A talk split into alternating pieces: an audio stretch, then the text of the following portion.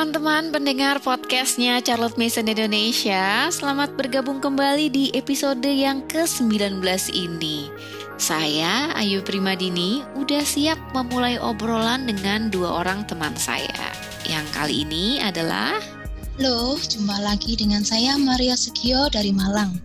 Ibu dari dua orang anak yang dari awal memang homeschooler, jadi mereka nggak pernah sekolah. Oke, ada saya juga Putri dari Semarang. Berbeda sama Mbak Ayu sama Mbak Maria, anak saya satu pernah sekolah, yang kedua nggak pernah sekolah. Nah, baik sekolah maupun homeschool kayaknya dua-duanya butuh kurikulum ya. Hari ini kita mau bahas nih kurikulum seperti apa sih yang dipakai dalam metode Charlotte Mason. Namun, seperti juga episode-episode yang lalu, pembahasan kami nggak akan berupa teknis belaka. Tapi, apa landasan filosofis yang mendasari Charlotte Mason memakai kurikulum semacam itu? Yuklah, ikutan ngobrol!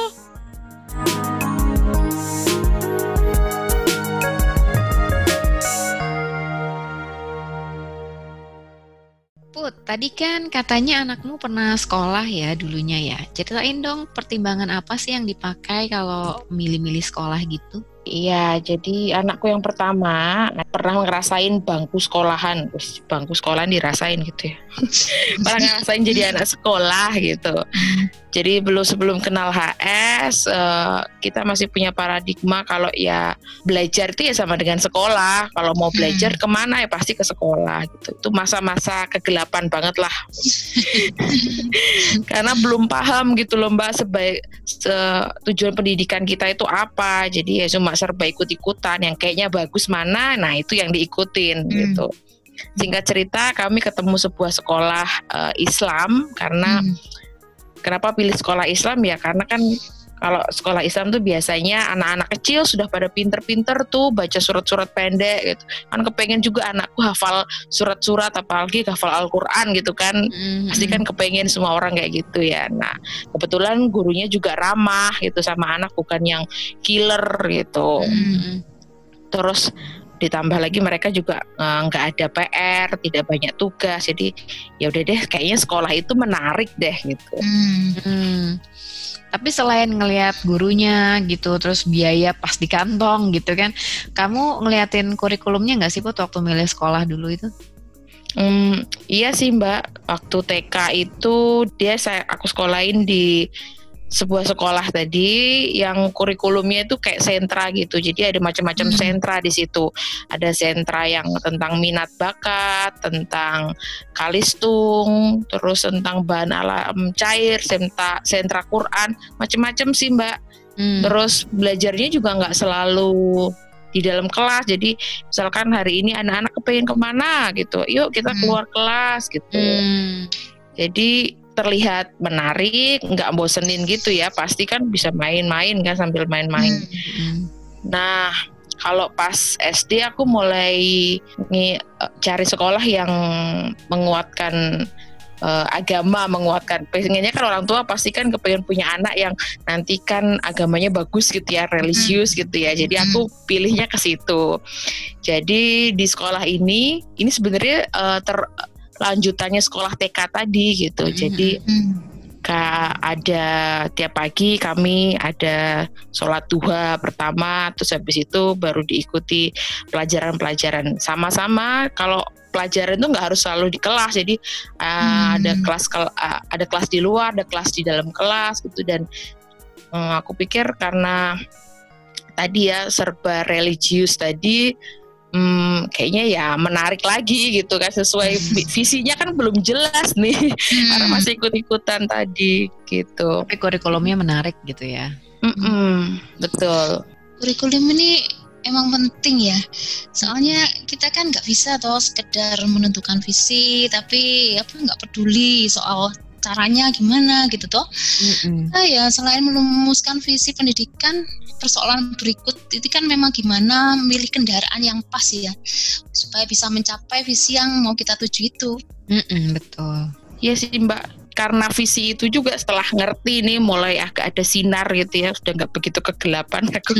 Akhirnya ya itu yang membuat kami nggak melanjutkan Naila dulu sekolah di sekolah tersebut gitu.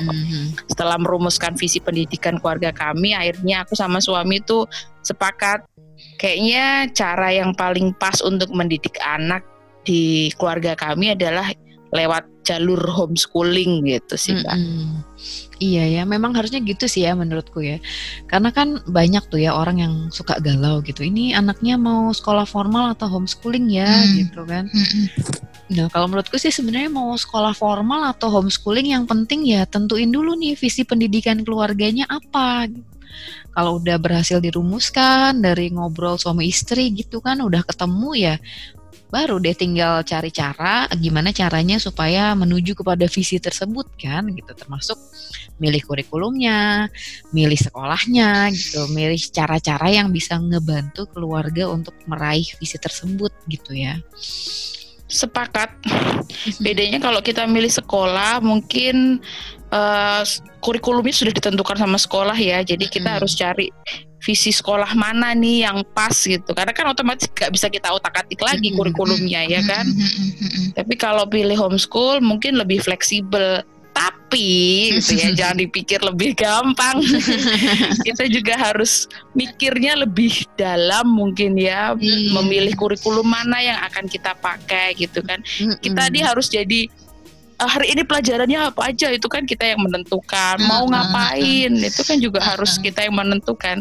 Jadi dulu yang didapat dari kita tinggal pakai dari sekolah, kita kalau homeschooling kan harus mikir sendiri gitu sih Mbak. Capek ya mikir sendiri ya. Artinya kan biarpun fleksibel, tapi kalau untuk diterapkan dalam keluarga ini ya itu tadi ada tantangan gitu ya. Cerita dong dulu kalian waktu pertama-tama homeschooling tuh pengalamannya milih kurikulum gimana? Kalau aku dulu sempat agak ribet gitu ya, karena aku tuh kepikiran homeschool memang waktu itu pas lagi ngajar di TK gitu, itu memang posisinya belum nikah kan. Terus karena kondisinya seperti itu gitu kan, sistem pendidikannya kayak gitu, so aku mikir aduh aku mau homeschool deh nanti kalau punya anak gitu kan. Nah di sekolahan itu kan sudah terbiasa ada lesson plan, terus ada atribut kurikulum yang lain gitu kan, ribet ya. Nah, jadi karena aku dulu kepikiran homeschool, akhirnya aku simpenin tuh lesson plan dari TK aku dulu gitu kan. Aku berpikir bahwa wah ini lesson plannya bisa nih nanti aku pakai buat kalau aku mau homeschool sama anakku gitu kan. Terus begitu anakku lahir, aku mulai suka lah ya googling sana sini, cari apa sih homeschooling, cari kurikulum apa yang pas buat homeschooling gitu. Terus aku modifikasi dengan kurikulum yang aku dapat dari waktu TK gitu. Nah kan kalau kita mau Google itu kurikulum buat homeschooling sebenarnya banyak banget ya di internet ya, dari yang beneran gak gratis total gitu, ada yang setengah-setengah doang materinya, ada yang full komplit sampai yang bayarnya mahal banget tuh kan, semuanya ada gitu kan. Iya. Tapi kok aku ngerasa waktu itu ya semakin tenggelam dengan tetek bengek kurikulum itu, kayaknya aku malah semakin pusing gitu, karena semakin bingung pilihannya tuh wah banyak banget gitu ya. Iya benar Mbak, aku dulu pertama jadi homeschooling juga bingung dipakai kurikulum yang mana, ternyata kok tidak semudah yang tak pikirkan gitu ya. Jadi kurikulum yang makin banyak gitu kan, tawaran-tawaran yang makin menarik gitu kan, malah makin membingungkan gitu. Kalau kita homeschool kan ngajar 1-2 anak aja udah pusing gitu ya. Nah kalau sekolahan gimana Pak, sebegitu satu kelas, walaupun dulu contohnya Naila dulu pernah sekolah kelasnya mungkin sekitar 20 anak, tetap pasti bingung kan. Sekolah-sekolah itu juga sama, antara sekolah sama pemerintah juga mesti pusing tuh mikirin kurikulum yang pas buat banyak anak gitu ya. Tapi kalau pemerintah mikirannya satu negara gitu kan ya. Nah, mana nih kurikulum yang pas untuk anak-anak Indonesia semuanya. Satu negara. Iya betul, makanya kurikulum nasional kan kerap kali berubah-berubah gitu ya. Sekolah apalagi bebannya jadi pasti lebih berat ya. Tahu-tahu udah berubah lagi gitu ya. Udah berubah lagi. Jadi bingung merumuskan langkah yang baik gitu buat mengajar yang pas. Makanya sekalinya ditetapkan jadi orang tua murid nggak bisa ngutak-ngatik lagi, ya udah pakai aja ini yang kita suguhkan, ayo nikmati gitu kan istilahnya. Terlalu berat sih kalau harus mengakomodir satu gitu kan, susah juga buat mereka mungkin. Iya. Lawang yang udah milih metode pendidikan yang sesuai kayak kita nih loh. Misalnya kita nih kan udah pilih metode CM gitu toh, ini kan juga masih harus dihadapkan dengan banyak sekali kurikulum kan.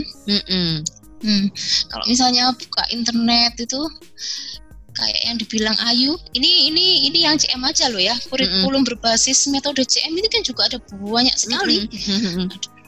Pilihannya banyak, ada Ambleside Online, Simply Charlotte Mason, Modern Miss Mason, Living Books Curriculum, banyak lah pokoknya. Jadi ini masih belum kalau misalnya kita bermaksud menyusun kurikulum kita sendiri loh ya. Ya kan, artinya kan enggak semua praktisi homeschooling lalu cocok kan dengan kurikulum yang sudah tersedia itu gitu kan. Otomatis kan masih harus taati lagi gitu lah. Nah, terus kalau yang kayak gitu kan mungkin bisa jadi tambah bingung juga ya Mbak ya. Terus gimana dong? Ada panduannya nggak Mbak gitu? Cara memilih kurikulum yang pas gitu. Sebenarnya balik ke visinya lagi ya, kayak tadi obrolan kita itu, masalah utamanya adalah gimana kita itu membongkar asumsi dasar kita tentang pendidikan itu sendiri. Buat apa sih kita itu sebenarnya repot-repot milih sekolah, milih kurikulum, tujuannya apa gitu kan. Pas sekedar agar anak bisa menonjol kelak di masyarakat, apa sekedar supaya anak itu bisa meraih tujuan profesi tertentu, atau supaya anak itu nanti setelah belajar sesuatu itu punya keterampilan yang bisa dipakai jadi siap kerja gitu. Nah, ini yang perlu dirumuskan dulu. Landasan kurikulum tuh harus berbasis pada hal-hal yang ingin kita capai itu. Ya. Gara-gara nggak ada landasan yang jelas ini, bisa jadi kita jadi malah terjebak ya sama tren, lagi tren apa nih gitu ya. Lihat kurikulum yang A kayaknya kok bagus ya, itu anaknya pada pinter-pinter gitu, pada manis-manis gitu ya. Lihat kurikulum yang lain, oh anaknya udah bisa ini loh, usia ini gitu ya. Terus lihat sekolah yang lain juga keren, sekolah yang ini aduh makin bingung jadinya malahan gitu. Kalau nggak ada landasannya ya. Iya, kalau di bukunya Charlotte Mason yang volume ke-6 itu ya, Philosophy of Education itu, CM tuh mengutip kata-katanya Voltaire gitu. Dia bilang biar nggak terjebak tren itu seharusnya kita kembali ke manual asalinya manusia gitu, ke kodrat asalnya manusia itu apa. Karena kan untuk bertumbuh itu kita mesti cari tahu manusia itu butuh apa untuk bertumbuh gitu, untuk bisa survive di dunia yang kompleks dan ribet ini gitu, manusia harus punya bekal semacam apa. Nah, menurut CM ini hakikatnya manusia itu membutuhkan hal yang sama gitu, karena kan pendidikan ini termasuk kebutuhan dasar manusia ya. Sama kayak manusia butuh makan, maka setiap manusia pun butuh pendidikan. Jadi ini udah ada landasan dasar yang sebenarnya sama gitu, kebutuhan yang sama. Nah, kalau kita lihat di bayi-bayi gitu kan, umur 1-2 tahun gitu. Ini kita sering banget nih pakai analogi ini nih. Jadi kan kita, karena ini nyata sekali ya, kalau anak-anak bayi ini punya hasrat terhadap pengetahuan yang tinggi gitu. Dia kesana kemari, pengen tahu ini itu gitu. Terus semua ditanya nanti kalau udah mulai bisa ngomong gitu kan. Nah, ini merupakan tanda kalau misalnya manusia itu memang butuh pendidikan. Mereka jadi pengen tahu macam-macam gitu kan. Nah, dengan mereka pengen tahu macam-macam itu adalah tanda juga bahwa akal budinya manusia itu sebenarnya butuh variasi makanan untuk nantinya dia olah sendiri gitu di pikirannya. Jadi dalam dunia yang kompleks dan variatif ini, manusia hakikatnya tuh perlu banget mempelajari berbagai macam hal gitu. Dari sains, matematika, seni, geografi, sosiologi, dan lain-lain lah pokoknya. Bukan sekedar supaya punya pengetahuan gitu, atau bukan supaya bisa jawab soal ujian atau bukan sekedar biar bisa kerja gitu tadi, tapi supaya kita bisa menjalin relasi gitu dengan berbagai macam hal itu.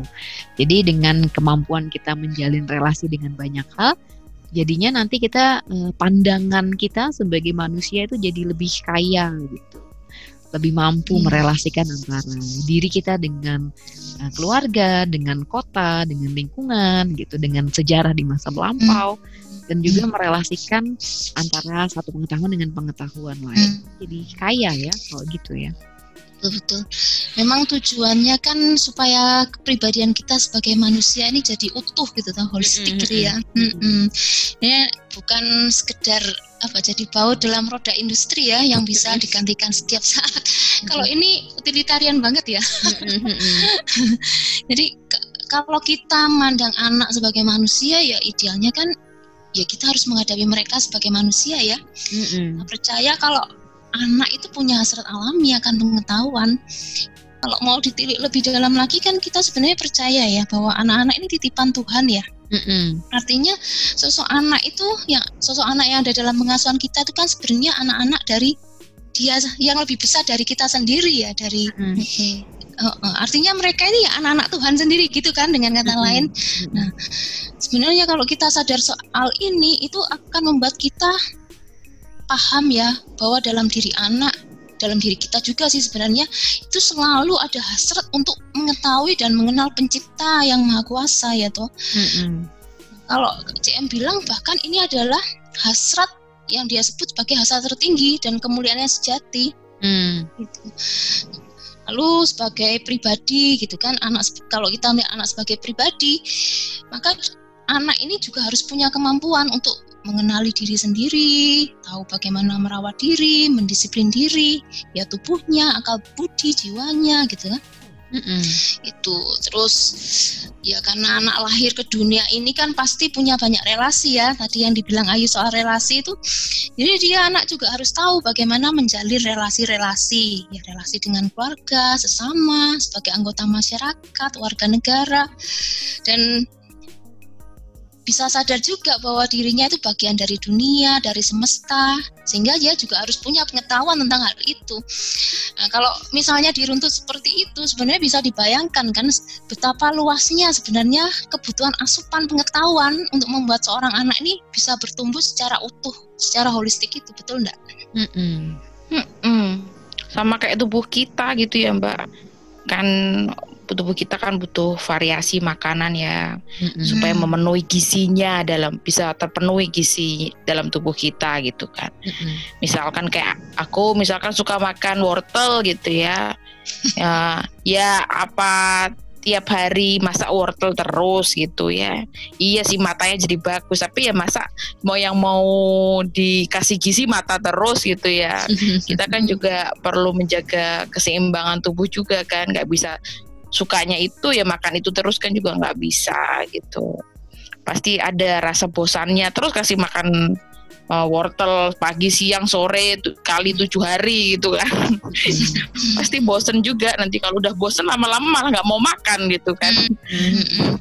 Dan sebenarnya kalau udah ada di titik jenuh itu nantinya bisa malah bahaya ya, karena udah di titik jenuh, terus merasa jenuh, terus malah ditinggal gitu. Misalnya nih gini, misalnya anak suka piano gitu ya, misalnya anak suka main piano, terus dia sehari-hari belajar main piano aja gitu, dia gimana caranya dia digembleng biar jadi pemain piano profesional gitu kan, latihan sehari 8 jam gitu misalnya main piano terus. Nah, karena yang dikerjakan itu aja setiap hari gitu, gak ada variasinya. Nah, suatu saat dia bisa sampai di titik jenuh gitu di dengan bermain piano gitu. Sama kan kayak tadi Putri contohin, kalau tiap hari makan wortel aja pasti ada titik jenuh suatu hari. Nah, kalau kita main piano aja tiap hari ya, meskipun kita suka gitu kan, pasti ada titik jenuhnya. Itu udah bosan ya. Apa ya, kodrat manusia begitu gitu. Kodrat manusia dimanapun dari zaman dulu sampai sekarang kayaknya sama terus itu. Dan ketika udah sampai di titik jenuh itu terus tiba-tiba ninggalin, nah ditinggalin tuh pianonya gitu kan, tapi dalam kondisi dia nggak punya kemampuan lain atau nggak punya pengetahuan yang lain selain piano itu gitu, karena selama ini yang digegas hanya bermain pianonya gitu kan. Nah, kalau kondisinya kayak gitu kan, gimana jadi dia mau survive melanjutkan hidupnya gitu? Stres juga kan nantinya jadinya kalau kurikulum itu nggak kaya gitu akhirnya ya. Kan seperti itu. Jadi sebenarnya kalau dipikir-pikir kurikulum kaya ini dilandaskan pada hak anak sebagai manusia ya. Kodrat ya, kodrat. Betul. Jadi kalau mau anak bertumbuh secara utuh, holistik ya kita sebenarnya nggak boleh pilih-pilih. Hanya mendidik anak di aspek yang satu, tapi apa pada aspek yang lain gitu toh. Nah soal bagaimana kurikulum yang kaya itu akan kita bahas lebih lanjut dalam segmen berikut.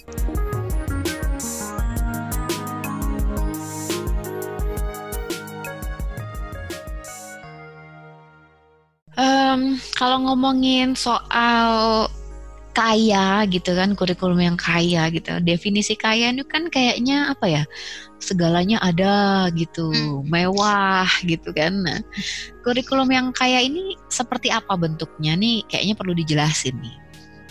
Nah, benar tuh Yu, definisinya itu segalanya ada, mewah gitu ya.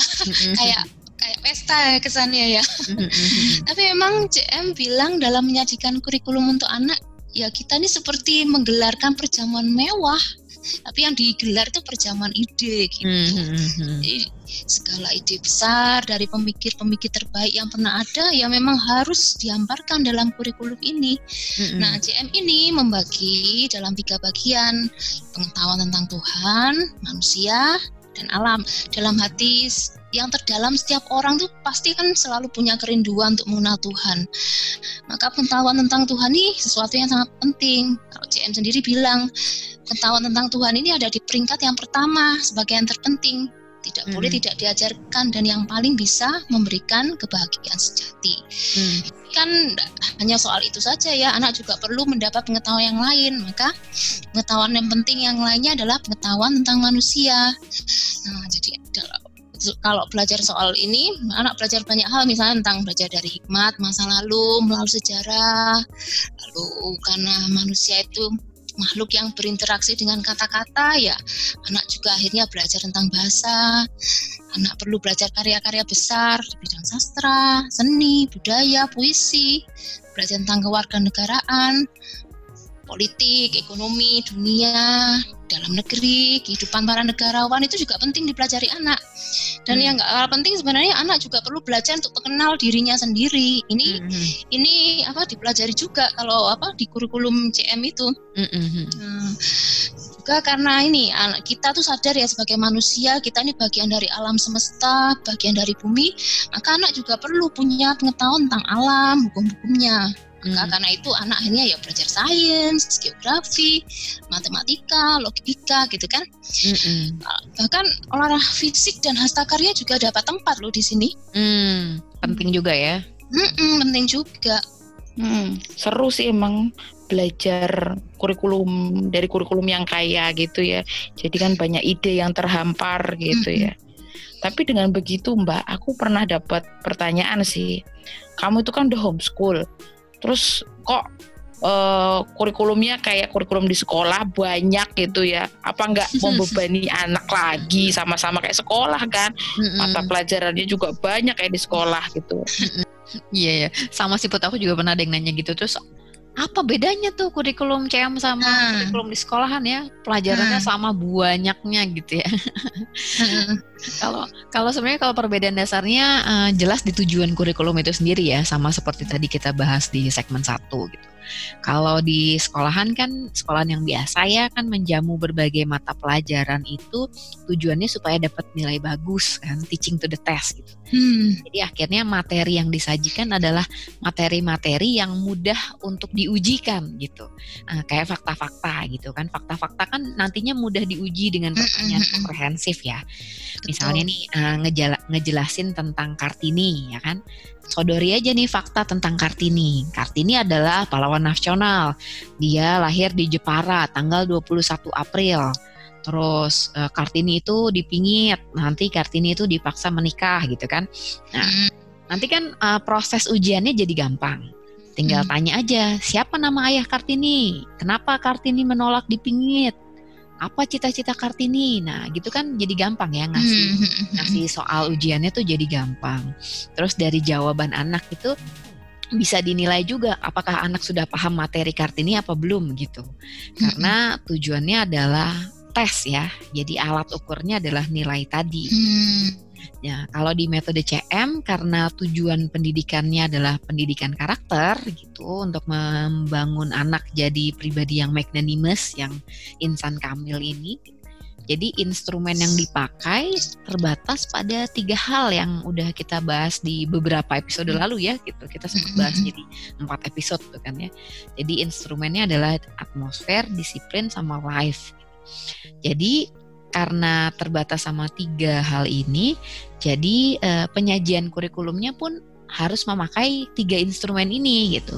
Misalnya gini, dari faktor education is life ya gitu, instrumen yang ketiga dalam pendidikan CM gini kan. Ini tentang presentasi tentang ide-ide hidup gitu kan, penyajian ide-ide hidup dalam pendidikan CM.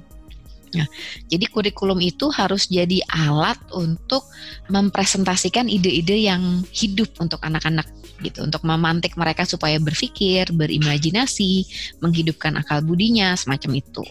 Jadi misalnya kayak tadi dalam kasus belajar Kartini ya, mempresentasikan ide-ide hidup itu artinya ya kita kasih deh nih biografi Kartini yang bentuk ceritanya ngalir gitu, istilahnya naratif lah gitu, terus bahasanya sastrawi gitu. Nah dari kisah yang menarik kan anak-anak jadi terpantik ya untuk memikirkan kisah hidup Kartini gitu, bahkan mereka bisa tertular gitu oleh semangatnya Kartini gitu. Wah, Kartini aja mampu ya memperjuangkan hal-hal kayak gitu ya, masa aku enggak sih ya. Nah jadi tujuannya untuk memantik dia supaya dia memikirkan apa yang dilakukan oleh Kartini itu gitu. Nanti masalah dia nggak hafal fakta-fakta tentang Kartini gitu, siapa nama lengkap bapaknya, siapa nama lengkap ibunya gitu, suaminya gitu, tinggalnya di mana gitu. Hafal fakta-fakta kayak gitu ya nggak apa-apa gitu kan. Apalagi hari ini kan, hari gini kalau mau tahu fakta kan kita Google aja satu gampang ya, keluar gitu. Tapi kan untuk bikin akal budinya terpantik ini kan jadi PR besar pendidikan kan, supaya karakternya terbentuk kan ya. Makanya akhirnya penyajian kurikulumnya harus berbasis pada ide-ide hidup itu. Betul-betul, artinya semua pengetahuan yang ditawarkan ke anak itu harus punya daya hidup ya, tidak disajikan tanpa ada ide-ide yang melatari, begitu kan ya. Oh ya, aku ini loh nyambung ke pertanyaan yang dibilang Putri tadi itu loh, kalau kurikulumnya banyak gitu membebani anak nggak sih gitu. Gitu. Aku tuh inget sih CM tuh pernah bilang ya justru enggak gitu, karena dia bilang gini, kalau mata pelajaran yang variasi itu kan sebenarnya memberi penyegaran ya untuk anak. Jadi anak itu enggak bosan cuma ngulik 1-2 hal saja sehari-harian gitu kan. Nah sebenarnya yang membuat pelajaran tuh melelahkan, membosankan tuh bukan di beragamnya subjek itu, tapi justru pada durasinya yang panjang itu loh, yang membuat lelah itu loh. Maka kalau di CM itu sekalipun subjeknya beragam, semuanya itu diberikan dalam durasi singkat. Jadi anak itu nggak sempat ngelamun, selalu fokus gitu kan. Dan ini berguna untuk melatih kebiasaan mereka untuk fokus gitu loh. Nah balik lagi, hal penting yang nggak boleh dilupakan adalah bahwa metode pendidikan CM ini kan berfokus pada peluruan karakter anak secara holistik ya. Karena itu dalam perspektif CM semua momen termasuk sesi akademis itu dipelajari dalam rangka melatihkan kebiasaan baik. Pendidikan adalah disiplin gitu kan. Ya maka belajar akademis ini menjadi sarana untuk melatihkan pelatihan kebiasaan gitu loh. Belajar, dan ini belajar subjek apapun, misalnya nih narasi gitu kan. Kalau anak mau narasi kan dia harus punya kebiasaan memperhatikan ya.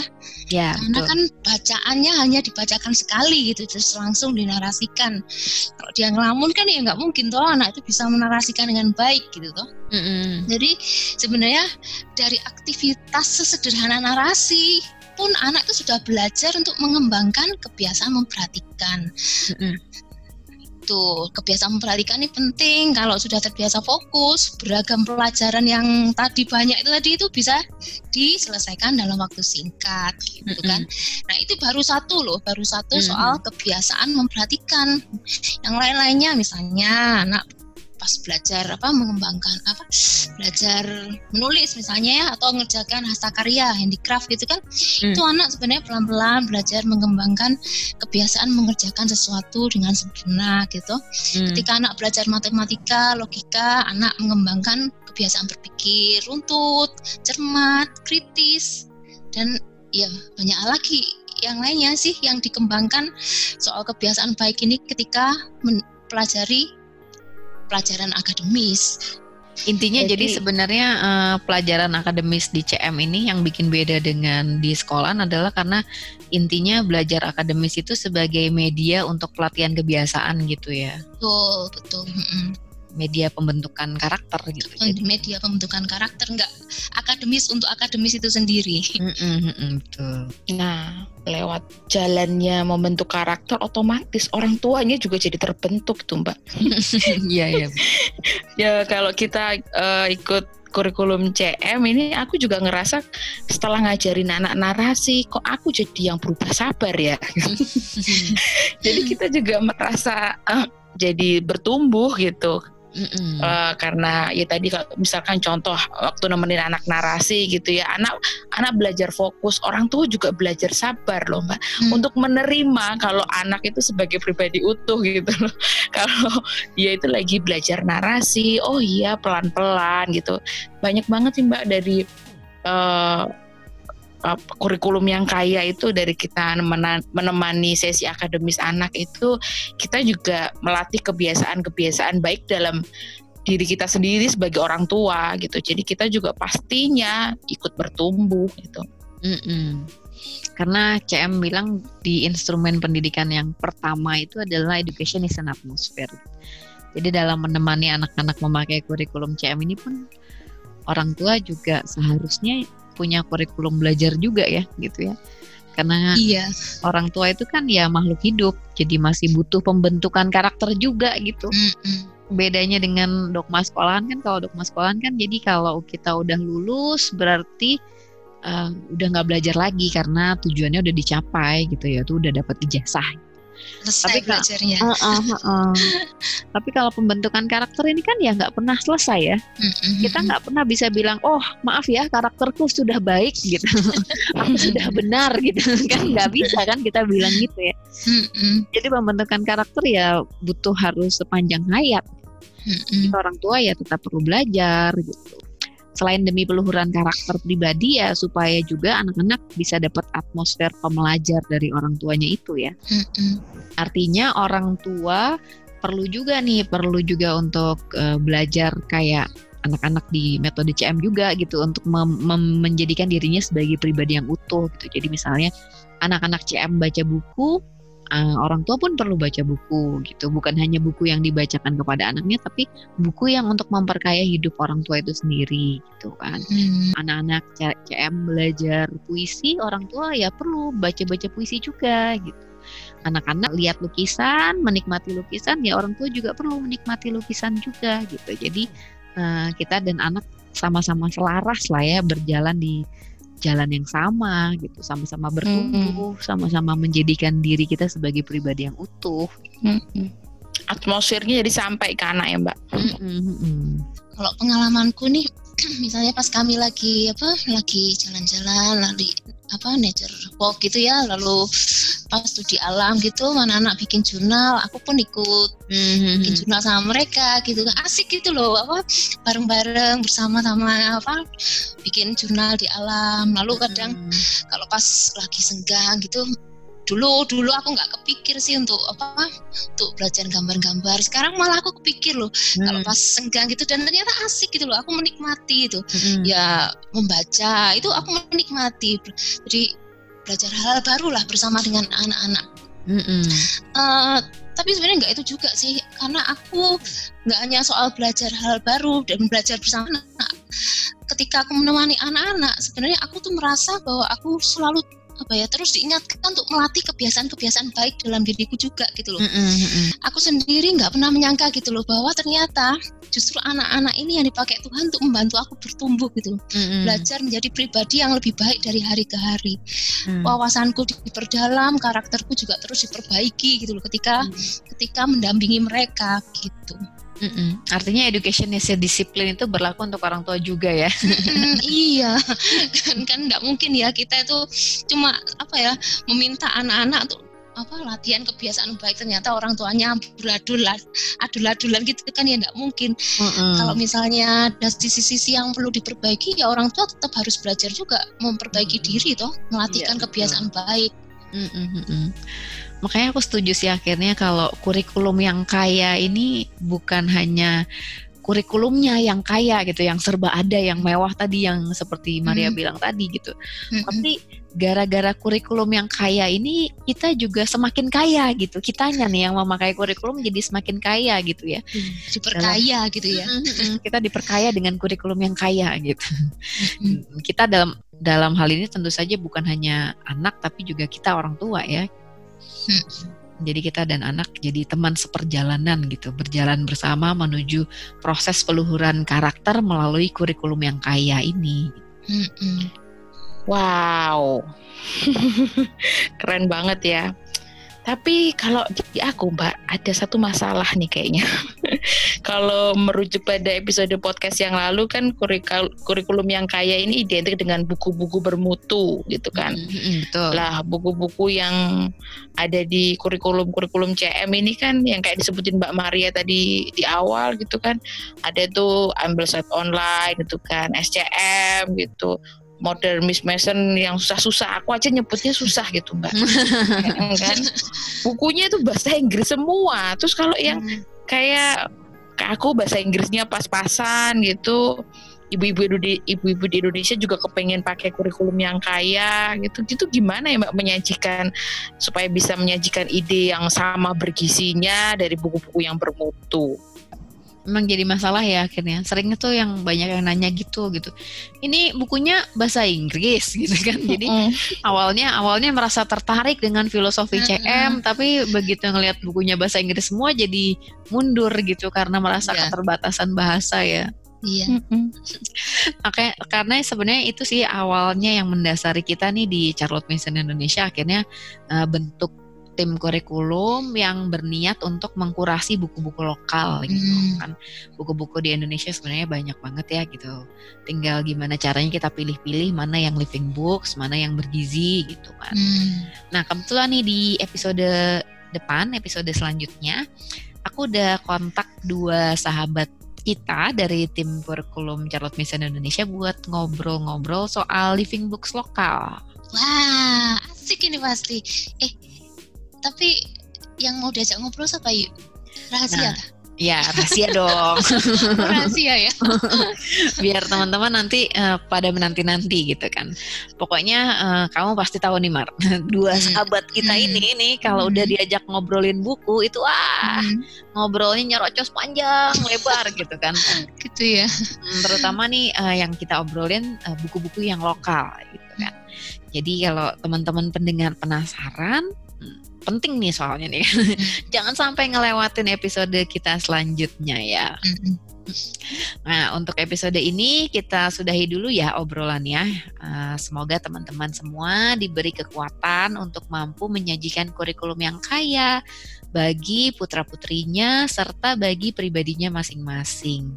Sehingga nantinya kita bisa diperkaya dengan kurikulum tersebut dan kita pun bisa jadi atmosfer yang memperkaya lingkungan sekitar kita gitu ya. Oke, kami bertiga pamit. Maju terus pendidikan karakter Indonesia. Bye-bye.